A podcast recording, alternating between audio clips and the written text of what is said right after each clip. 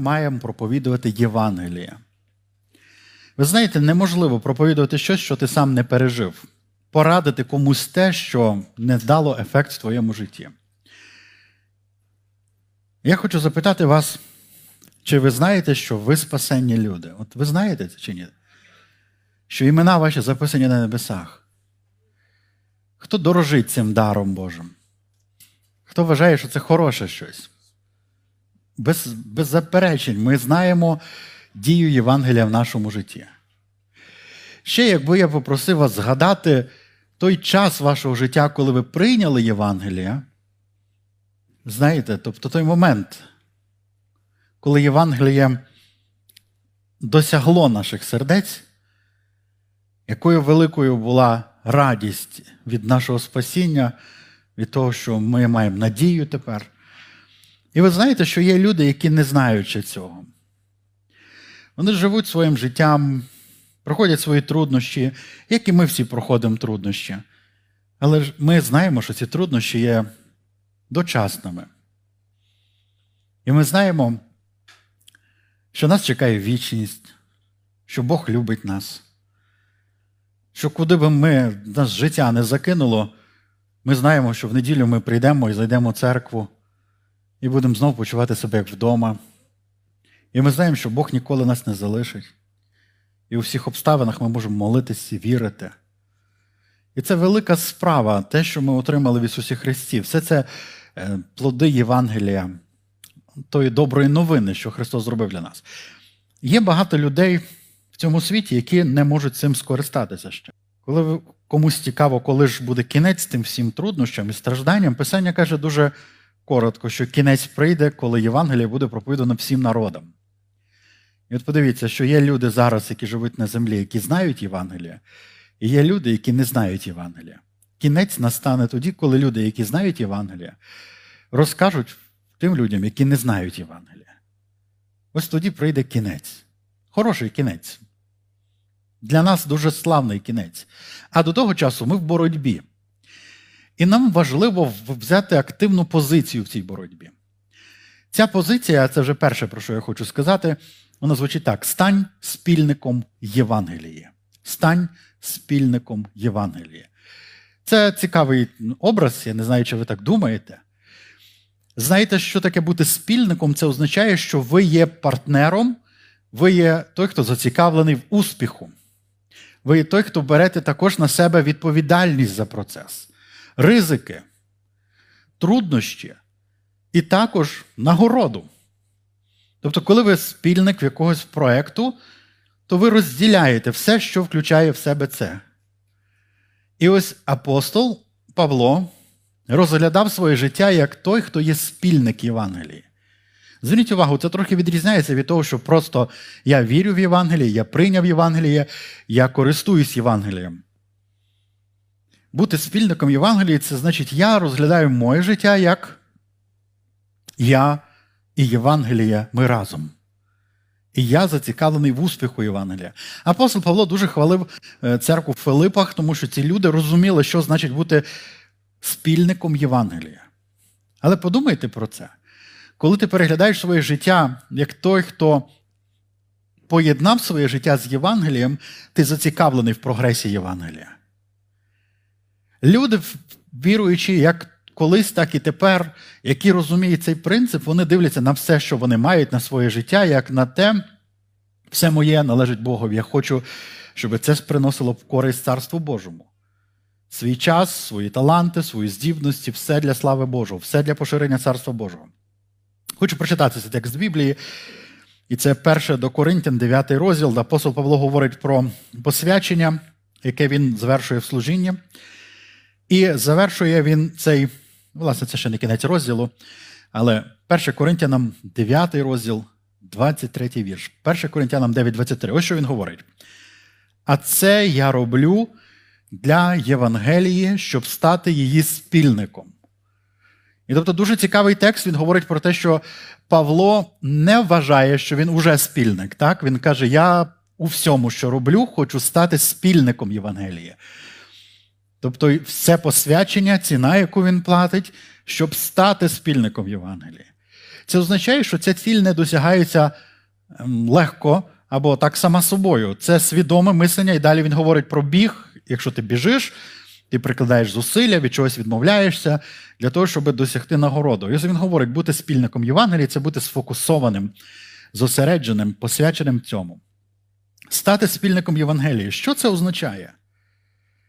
Це означає, що я дбаю про успіх Євангелія, і через це я оцінюю все, що відбувається в моєму житті. Тобто, дивіться, відбувається якась подія в моєму житті, і я починаю думати, як це буде впливати на Євангеліє. Цікаво, правда? Коли ти спільник Євангелії, ти можеш так думати. Як ці переміни можуть сприяти успіху Євангелія? Як те, що відбувається в нашій країні, як війна, яка прийшла в нашу країну, несправедлива, загарбницька війна, імперська проти нашої країни, яка багато що змінює, може впливати, знаєте, бо насправді ми можемо це оцінювати через речі, які стосуються нас. Що це значить для мене? Які ризики в мене є? Але ми можемо думати, що це означає для Євангелія. І це вже показує, що ми осмислюємо себе інакше трохи, ніж просто е, моя особиста безпека, мій особистий успіх чи успіх Євангелії. Зверніть увагу, у нас є тільки два вибори в житті як християн, що ми можемо робити. Прийнявши Христа, так як Євангелія, ми можемо жити своє життя так, щоб поширювати Царство Боже. А можемо пробувати постійно е, покращувати своє життя. І здається, що ні те, ні те не є чимось неправильним, але я говорю про пріоритет. Дивіться, є апост... приклад Старого Завіту Авраам. Він обирає виконувати волю Божу. Ради цього він готовий залишити навіть перспективу жити в хорошому місті, піти жити в намет. Посвячення, так? певна мотивація. І Бог благословляє його навіть в наметах. Є лот, який дивиться на своє життя трохи інакше, він думає, як би влаштувати свій особистий комфорт, і він обирає жити в Содомі Гоморі. І як бачите, вибір лота в результаті був не найкращим, хоча йому вдавалося, здавалося, що він е, влаштовує якесь своє життя.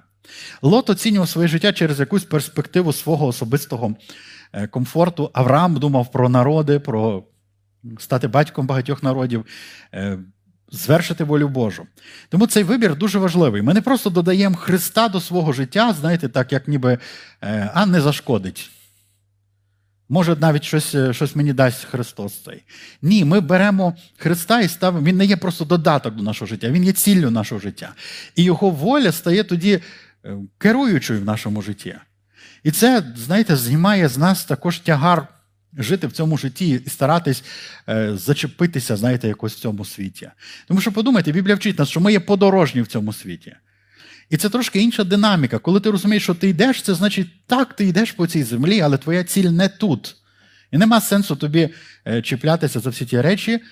Навпаки, ти все своє життя кожен день переосмислюєш через те, щоб стати спільником Євангелії. Дивіться, коли я про це говорю, я кажу, що це не є елементарна річ. Це те, на що треба себе налаштувати, усвідомивши наше покликання, стати спільником Євангелії. І ось подивіться, який ефект має таке усвідомлення у апостола Павла, наприклад, він описується в післанні до Филип'ян.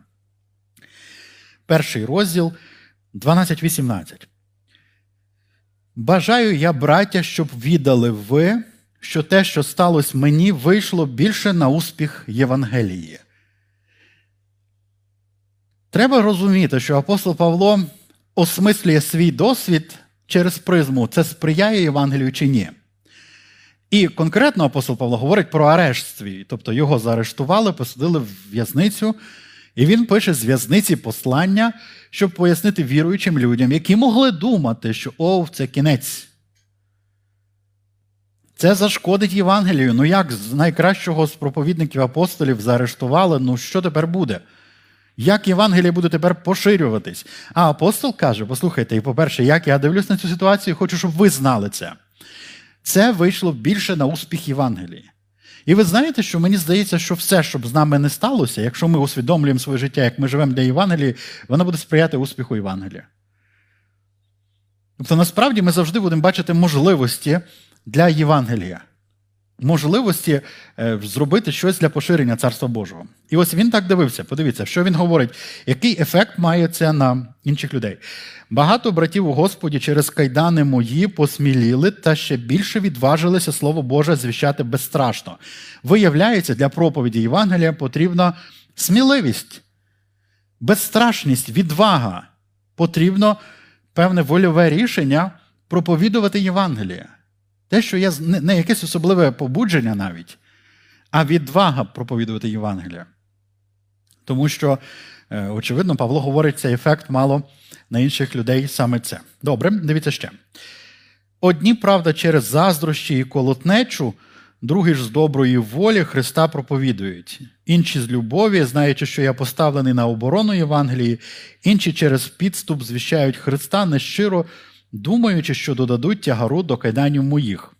Але що ж, у всякому разі, чи облудно, чи щиро Христос проповідується, і тим я радію і буду радіти. Це взагалі щось, що я завжди собі нагадую цей текст, тому що, знаєте, здавалось би, Павло мав би хвилюватися в тому, що я навіть не знаю, що це означає там нещиро, облудно проповідувати Христа, тобто, що це означало тоді, чи що це означає тепер.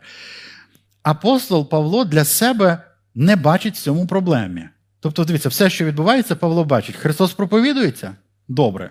Все значить добре. Успіх Євангелії гарантований. Євангелія буде поширюватись. Ніщо не може зіпсувати цей прогрес. Подумайте, скільки людей переживають і дуже сильно за це переживають за церкву, за все царство Боже. Я ну, я не знаю, ви може зустрічали таких людей. Я вже коли це чую, мені хочеться сміятися. Вони так серйозно за це переживають. Ой, що ж то буде з церквою, з християнством? Куди це все знаєте, рухається? Що це таке? От, от нема пробудження, ще щось не так. Послухайте. Поки Христос серед нас, а Він сказав, я буду з вами до кінця віку. Церква завжди буде в кращих умовах, ніж весь світ. Розумієте? Тобто, це ну, це такий човен, який, якого не потопить ніщо, який би шторм не був навколо. І коли ти християнин, ти повинен дивитися як позитивно на процеси. Ти повинен бачити, як це впливає на успіх Євангелії. Знаєте, моя перша реакція десь в перший тиждень, коли почалась війна, я почав думати, коли я почав розуміти, що деякі люди, яких я за цей час так полюбив, ми прив'язалися, ми разом будували церкву. Вони служили в різних служіннях, і ти чуєш, вони там планують їхати ще далі, в іншу країну. І, і знаєте, в якийсь момент ти почав думати так: ах, як шкода. Ми так, знаєте, разом, ми так багато могли ще зробити разом. Ми так е, класно служили. Ще такі, це такі дорогі люди тобі. Це там якихось сім років життя, які ти вкладав активно, будував. І тут ти розумієш. Напевне, вже не буде так, як було раніше. Ну, тому що кожна людина має значення, вона змінює, знаєте, все. Це як як ну, кожен. І трохи часу проходить, і я починаю розуміти. Але царство Боже виграє. Ці люди можуть служити в різних країнах. Вплив нашої церкви поширюється. Знаєте, ми маємо насіння по всьому світі, так, наше. Тобто, і вони проростуть там, і вони зроблять багато справ. І послухайте, е, ще може нам доведеться цілу мережу церков відкривати скоро. І ми не втратили зв'язки. Так а навіть якщо і на землі ми не будемо так часто бачитись, як раніше, якщо раптом, у нас буде вся вічність натішитися один одним.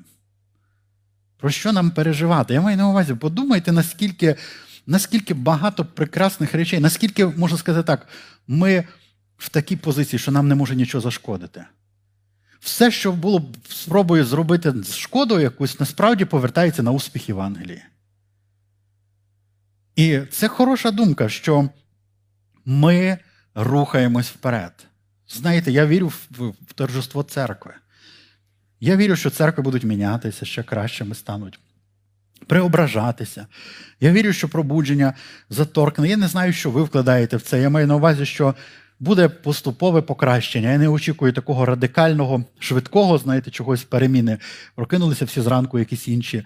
Ні, я вірю, що з кожним днем Бог продовжує свою роботу в нас, ми стаємо кращими, все змінюється. Можливо, нам тому так і здається, що нічого не змінюється, бо ми, знаєте, не можемо зі сторони подивитися на цей процес, і він повільний.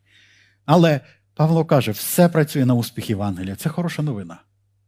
Все діє на успіх Євангелія. І ось він каже, не зважаючи на те, що є якісь процеси, які мені, можливо, не подобались, бо він каже, нічого, Христос робить свою роботу, Євангеліє проповідується, все буде добре. Коли імператор думав, що він знищує церкву, коли він використовував всю машину імперську для того, щоб переслідувати християн, здавалося, що це буде кінець для церкви. От ще трохи, ще трохи, і всіх їх винищать, всі нові завіти спалять, і все.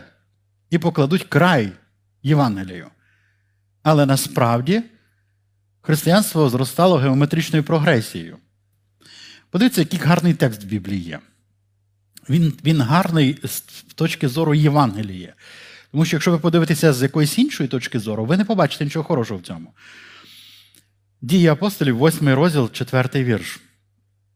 Ходили тоді розпорошенці та Боже Слово благовістили. Якщо хтось переживає себе ось такою людиною, так, це люди, які були розпорошені через переслідування з Єрусалиму. Вони мусили залишити свої доми, вони, напевне, втрачали зв'язки з своїми близькими рідними, навіть своєю помісною церквою. І відчуття, що потрібно було починати все спочатку. І знаєте, це така непроста позиція. І якщо ти не маєш тотожності з Євангелієм, то тобі здається, що починати все спочатку вже не хочеться. Ну, ми насправді ніколи спочатку не починаємо. Ми вже багато що знаємо, багато що вміємо. Є наш досвід. Ми ніколи спочатку насправді не починаємо. І це не буде займати стільки часу, як займало колись насправді. Тобто, просто подумайте про цих людей, коли вони могли собі задавати питання, що тепер далі робити, то відповідь, яка приходила їм в голову, проповідувати Слово Боже. Можливо, вони не знали багатьох відповідей, як буде далі, де я буду жити, з чим буду займатися, в якій країні я зупинюсь. Але відповідь була така: я буду проповідати Слово Боже. І це мало ефект на поширення Царства Божого. І ви знаєте, це правильна ідея. От подумайте, що багато людей зараз попали в таку відправну точку, як апостоли колись. Ви знаєте, що апостоли, коли починали слідувати за Христом, вони залишали дім свій, сім'ю, майно якесь. І вони казали навіть до Ісуса: дивись, ми все залишили і пішли за тобою. Знаєте, ну, багато людей так не можуть сказати. Я також. Я не залишав все в житті. Я знаю певні речі, які я залишив, коли я закінчив школу і я пішов за Христом. І, до речі, я говорив з Богом про ці речі. Прямо я говорив, Господи, ось це я залишив, це залишив, це залишив. Небагато, не все я залишив, але принаймні я бачив конкретні речі, які я ради Євангелія залишив. Я можу сказати, Бог не залишився в боргу. Ніколи. Бог не залишався, і мені ще це в інституті говорили біблійному Бог свої замовлення оплачує. Якщо ти робиш Божу роботу, Бог знає, як про тебе подбати. Тому сфокусуй своє життя на те, щоб служити Богові. Успіх Євангелії, якщо ти є спільник Євангелії, ти будеш бачити можливості для успіху Євангелії.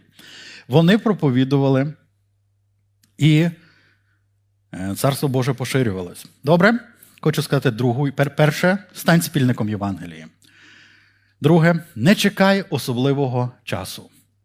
Не чекай особливого часу.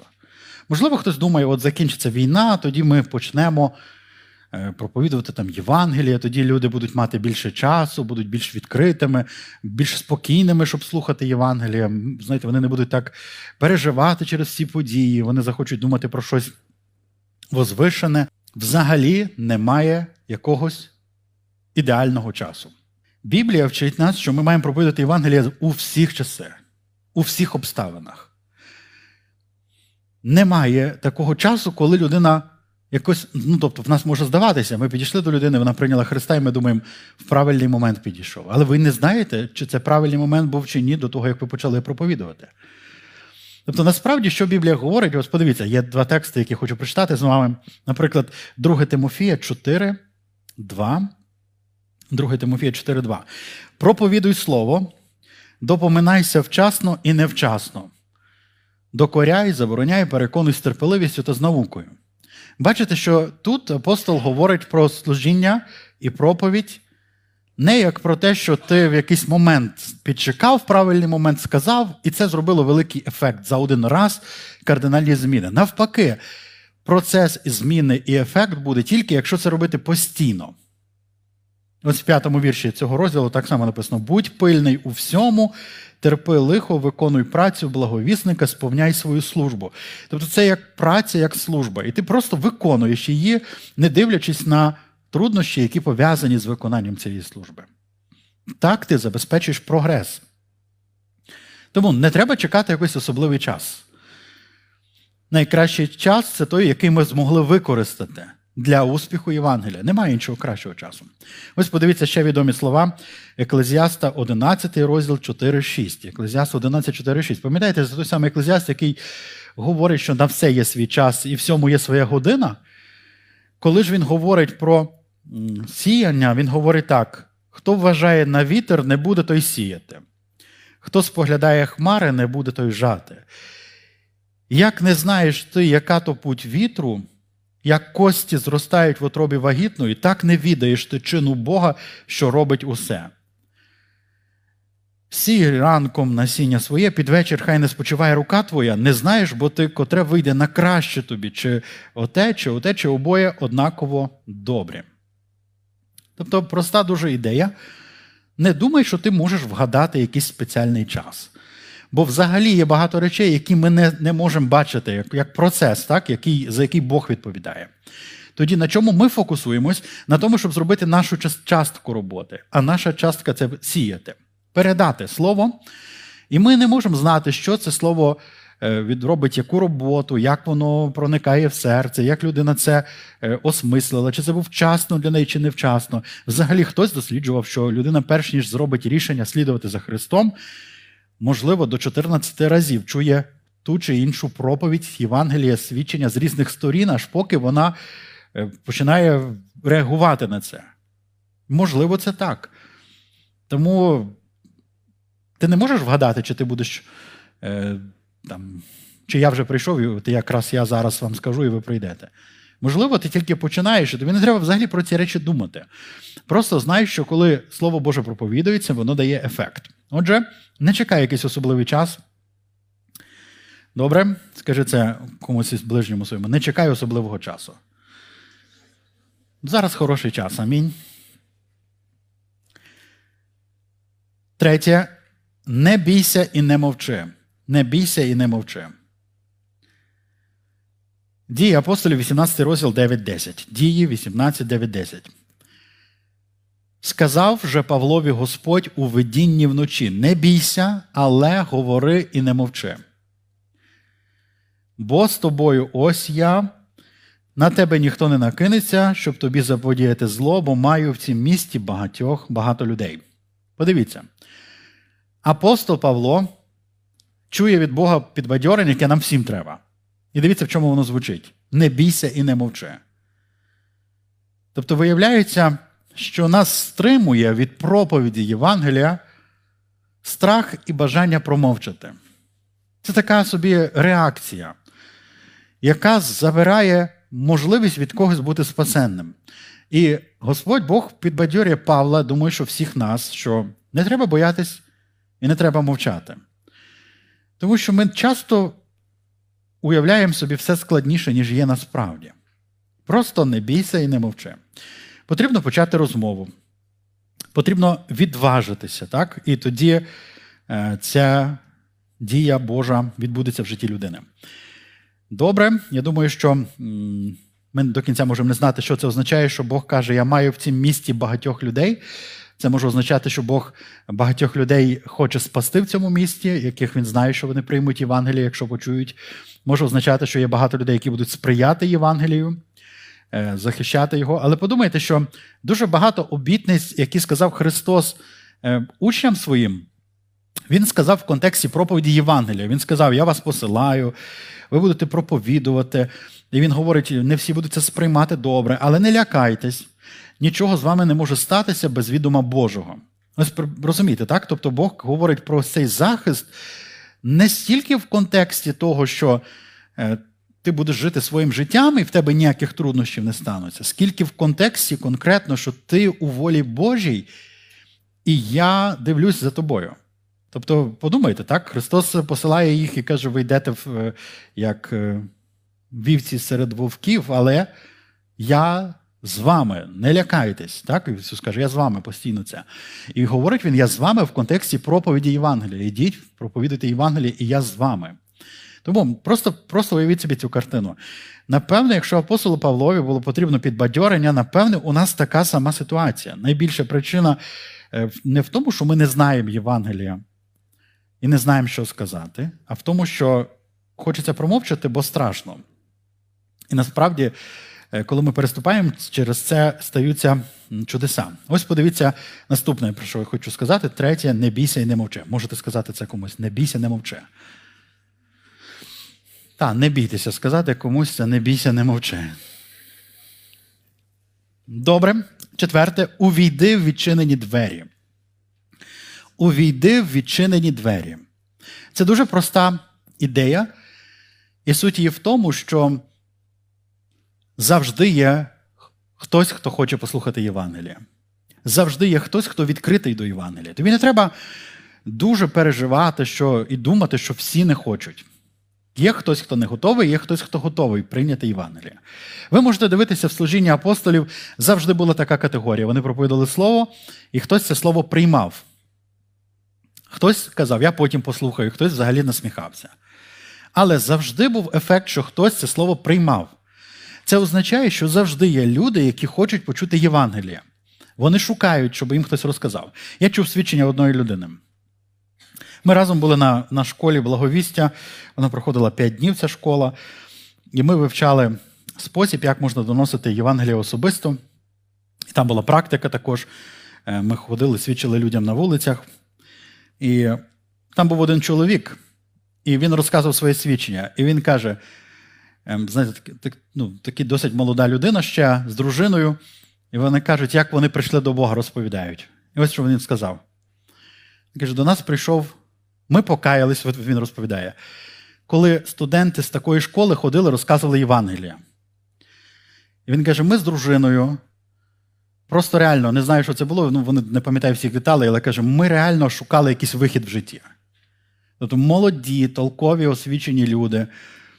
Ми просто каже, шукали відповідь. І от каже, до нас прийшов молодий чоловік, і видно було, що він нам щось хоче розказати, але він забув, ну, знаєте, якби не може ну, забуває там таке враження, що він хотів підглядати в шпаргалку в цей конспект, що треба розказати.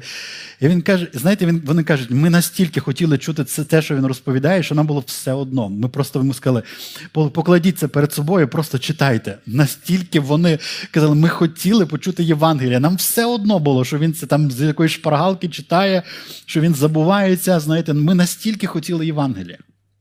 І от ви знаєте, що є люди. Згадайте себе, був час, коли коли для вас Євангелія було просто як як, ну, знаєте, як щось свіже, ковток свіжого повітря на фоні всього життя складного.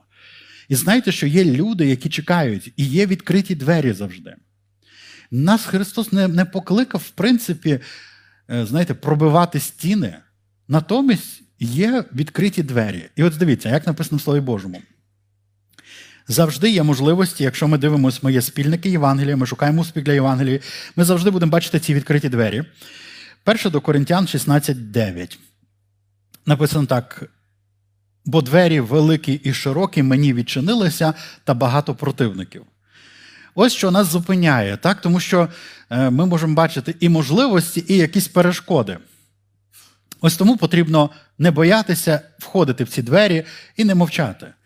Тому що насправді це і робить переміну. Якщо ви дослідите інструкції, які давав Ісус Христос своїм учням, це Луки 10 розділ, наприклад, Він давав їм дуже цікаві інструкції, і суть тих інструкцій не нав'язуй себе. Тобто суть цих інструкцій була, що ти посланник царства. І ти йдеш із тим посланням, яке дуже дорогоцінне. Тобі не потрібно приходити і чіплятися до кожної людини. Буквально, знаєте, багато людей зараз думають, що проповідати Євангелія це вийти на вулицю і чіплятись до людей, які, по яких видно, що вони поспішають, і вони не хочуть ні з ким говорити. Тобто вони йдуть в наушниках дуже швидким темпом, і ти думаєш, як мені йому Євангелія розказати? Ну, тобто, як його затримати? Може спитати годину, а потім почати говорити про Ісуса Христа, бо зараз останній час там, чи щось я не знаю, як перейти це все. Чи запитати, знаєш, е, ви в наушниках чуєте, може зараз буде повітряна тривога, а все нормально. А якщо буде ракета сюди летіти, ви знаєте, куди ви підете в вічність?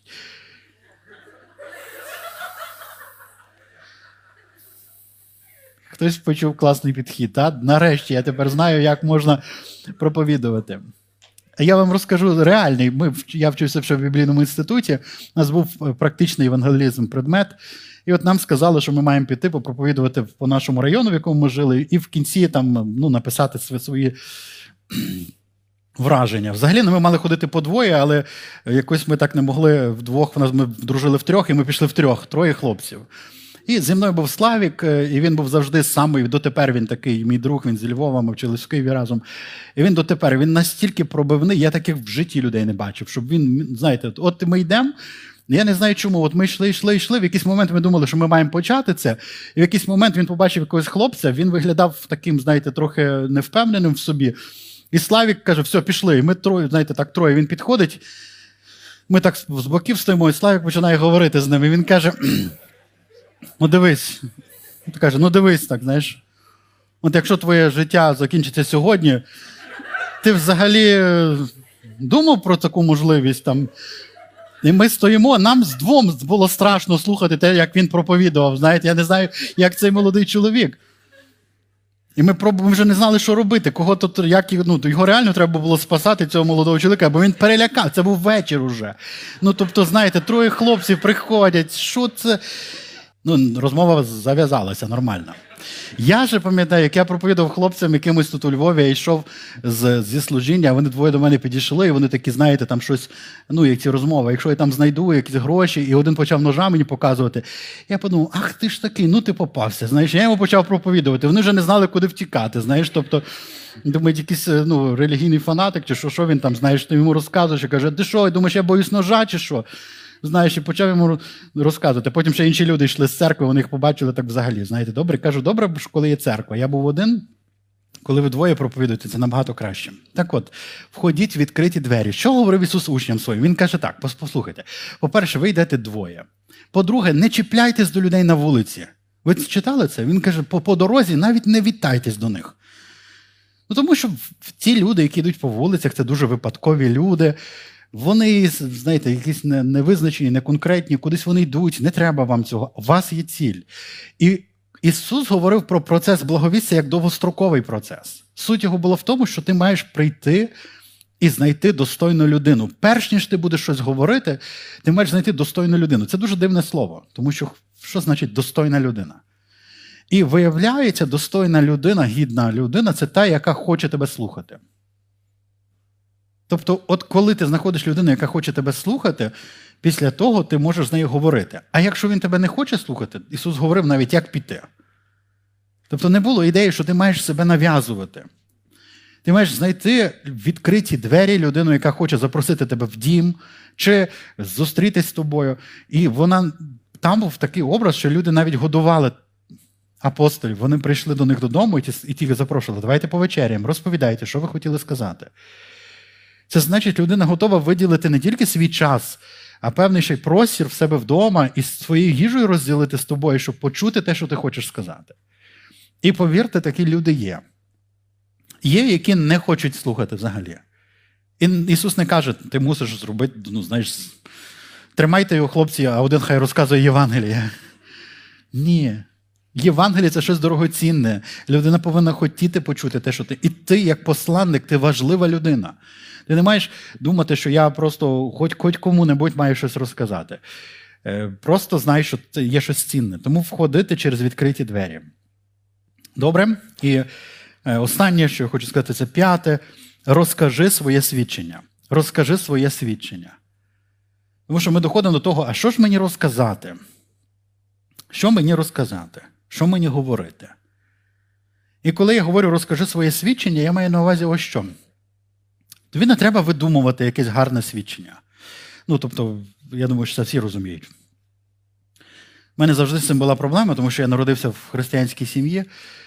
І е, знаєте, коли інші люди виходили і розказали, я був наркоманом, я сидів в тюрмі, потім я хотів покінчити життя самогубством, і потім я вирішив помолитись до Бога, і Бог мене спас. І ти сидиш і думаєш, ого, в мене нема такої історії, що я можу розказати. І я думаю, що моє свідчення в тому, що я не був наркоманом, ніколи навіть п'яним не був, е, ніколи не курив і багато інших дурниць не робив. І, напевне, це класне свідчення. Слава тобі, Господь, за те, що ти був в моєму житті, знаєш, і і, і просто спас мене ще, ще до того, як я знаєш, зміг зрозуміти, які речі робити не, не варто. Що таке свідчення? Уявіть собі, що є якась подія, і ви збираєте інформацію в різних свідків. Так от, свідок це той, хто бачив. Він має розказати, я бачив тільки ось це і це. І йому не треба видумувати і доповнювати свою картину для того, щоб він став. Знаєш, як казала апостол, от що ми бачили, що ми пережили, ми це розповідаємо. Я хочу розповісти, чому свідчення таке сильне.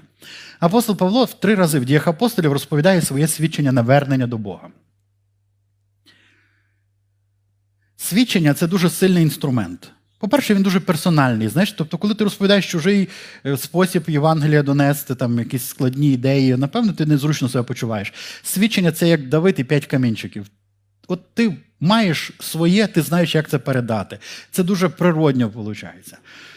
І добре, коли ти цим орудуєш добре. Тобто, своє свідчення має бути як знаєш, як хороші гладкі камінчики, які досягають свою ціль. Чим сильне свідчення, що проти цього щось важко протиставити? От ти можеш почати говорити там, «Е, а от ви знаєте, що більшість людей, які сформували всі основні науки, е, були християнами. І він скаже, та, але от є там є ще пару, які не були християнами. Думаєш, ага. Добре, що б ще сказати? Знаєш, ну, тобто, я розум, розумієте, так, щоб ви не говорили, на на любе твердження можна сказати щось. А от свідчення, я розкажу, в чому сила свідчення. Свідчення звучить приблизно ось так: От зцілив Христос сліпого. Ситуація трохи незручна, бо до Христа фарисеї ставились погано, покликали того сліпого на такі розборки і починають йому розказувати. Батьки навіть кажуть, він дорослий, самі його питаєте. Знаєте, така ну, така якась ситуація незручна, що ніхто не хотів з тим захищати. І його розказують: ти що не знаєш, що цей чоловік грішник, який тебе зцілив? Він не прав, він заповіді там якісь порушує, по, по традиції порушує. Знаєте, що цей чоловік каже? Мені все одно. Я знаю тільки одне. Я був сліпий, і тепер я бачу. І мені що ти з цим зробиш? І так і вони реально подивились, думають, що ти з цим зробиш. І знаєш, в тебе є також свідчення. Ти можеш знати, що було і що сталося, і завдяки кому це сталося. І це є свідчення. І тепер увага, що не треба робити. Іноді ми занадто сильно віримо в своє свідчення. А насправді свідчення має вказувати на Ісуса, а не на нас. Ми не є ключова особистість в цій історії. Наша задача свідчити про Ісуса Христа. І ось буває дуже поширена помилка, коли люди дуже довго розповідають свою історію. Причому, знаєте, вони так е, буває з такою чи ностальгією, чи з такими красками розповідають своє життя до Христа, а потім кажуть, і я покаявся. І цей чоловік, невіруючи, стоїть і думає, як мені тебе шкода, все ж було класно, що сталося? І причому навіть оця фраза Я покаявся, навіть не зрозуміло. А чого? Що сталося? Чого ти вирішив покаятись? Тому розумієте, дорогі, що тут важливо розуміти? Взагалі, люди не дуже люблять слухати наші історії. Ніхто не дуже. Зараз такий час, що ні, ніхто не хоче слухати чужу історію. Зараз час, коли всі хочуть щось розповідати. Знаєте це чи ні? Навіть подивіться, як побудований весь е, весь інтернет. Всі хочуть в якийсь блог вести. Ну, не знаю, всі. Всі хочуть, не всі ведуть просто, але хочуть, напевне, всі. Всі хочуть мати лайки, фоловерів, реакції на те, що вони розповідають. Взагалі, не так багато людей хотіли б слухати щось. Особливо, коли ви зустрічаєтеся в розмові, знаєте, ну тобто ви можете це відчувати, що люди втрачають інтерес до розмови, якщо їм весь час хтось щось розповідає. Хороше свідчення це те, яке вказує на Ісуса Христа, і свідчення, з яким людина може себе ототожнити, яка вас слухає. Тобто, в вашій історії людина має щось для себе побачити. Я пам'ятаю, їздив я 5 років свого життя кожен понеділок в будинок перестарілих. Ці старенькі люди. А я випускник біблійного інституту, молодий чоловік. І ти розумієш, наскільки велика оця, ну, знаєш, якби культурна прірва, ну, тобто інтереси, все. Тобто, ти роз... ну, що ти будеш їм розповідати? Там, Богослів'я там, по Міларду Еріксону там, чи по інших великих богословах. Там, е, Чи чи там як ти захищав якусь, як ти сперечався, як ти якусь роботу написав там серйозно, твоє дослідження, твоє особистий погляд на речі. Взагалі їм не цікаво. Коли я розповідав цим людям, або коли свідчив, приїжджав, наприклад, приїжджаю я в тюрму служити, наприклад, так, з моїм татом. 150 людей десь зібрались. Ну, що я їм буду розказувати? Ну, тобто, як правильно, так вже запізно.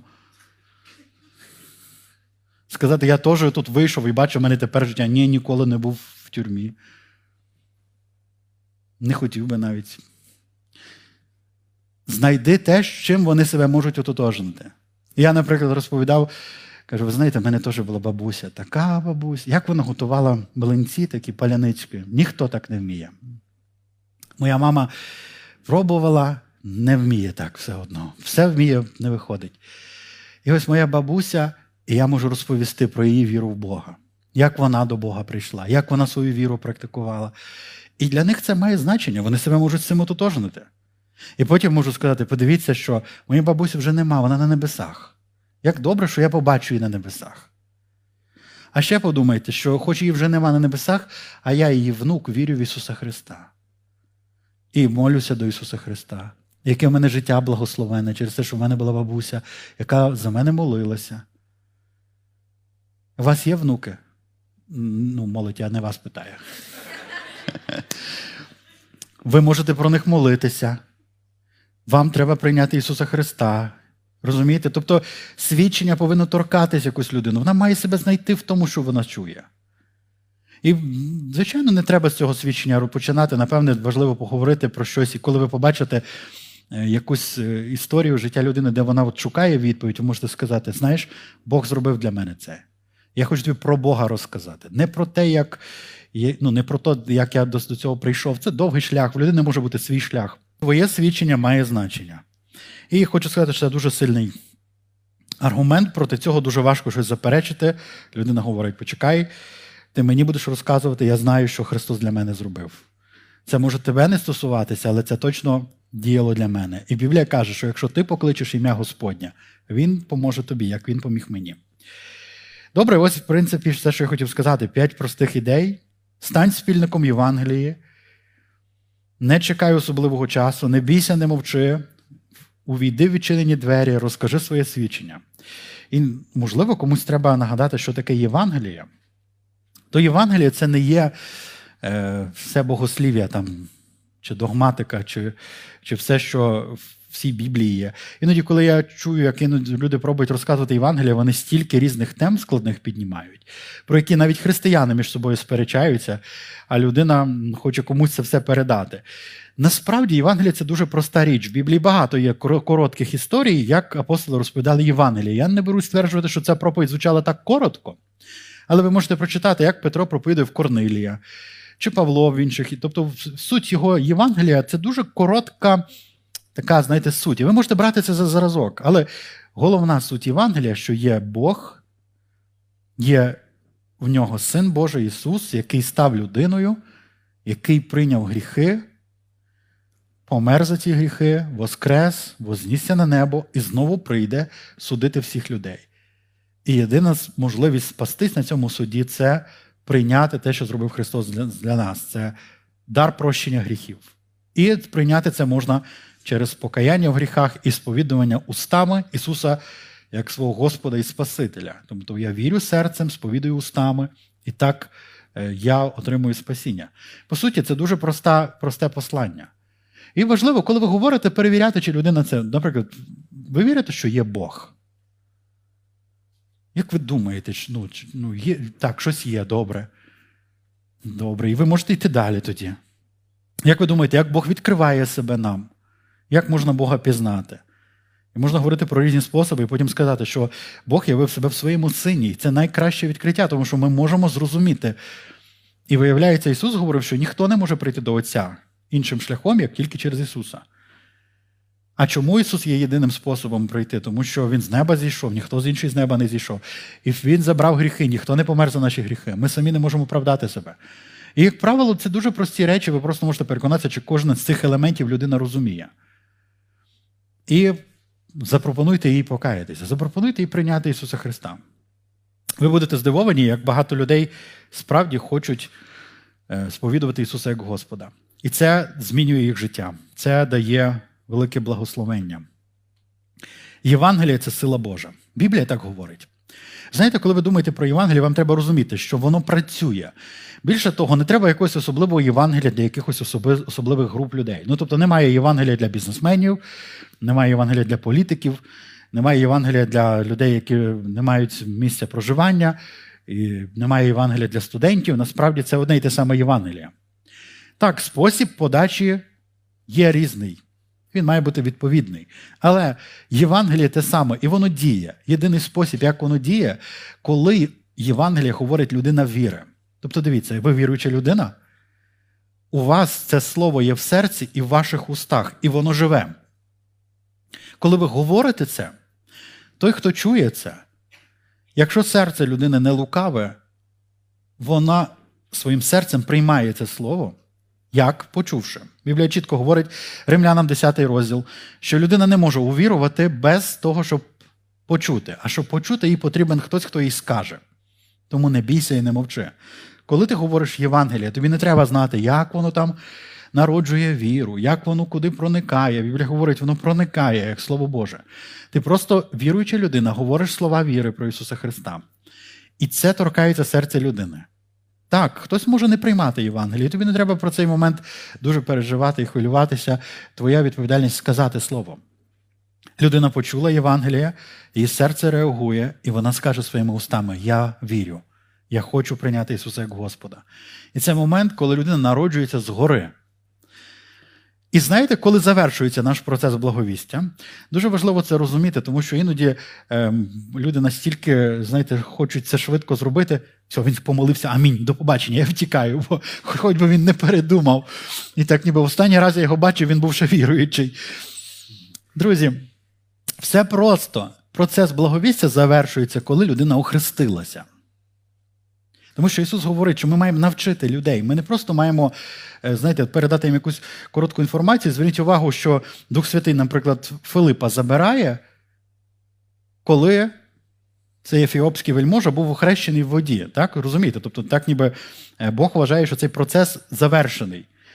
Було роз'яснення слова, була реакція, хочу, вірю, що мені заважає хреститися. Очевидно, що вони говорили про хрещення перед тим, якщо він запитав про хрещення то я маю на увазі, що наш процес, те, що говорив Ісус, знайди таку людину, спілкуйся з нею, веди її до Бога. Нехай це буде певний процес. Тобі не треба думати, що це має відбутися за одну хвилину, що це має відбутися швидко. Можливо, з кимось це відбувається швидко, бо людина вже давно чекає.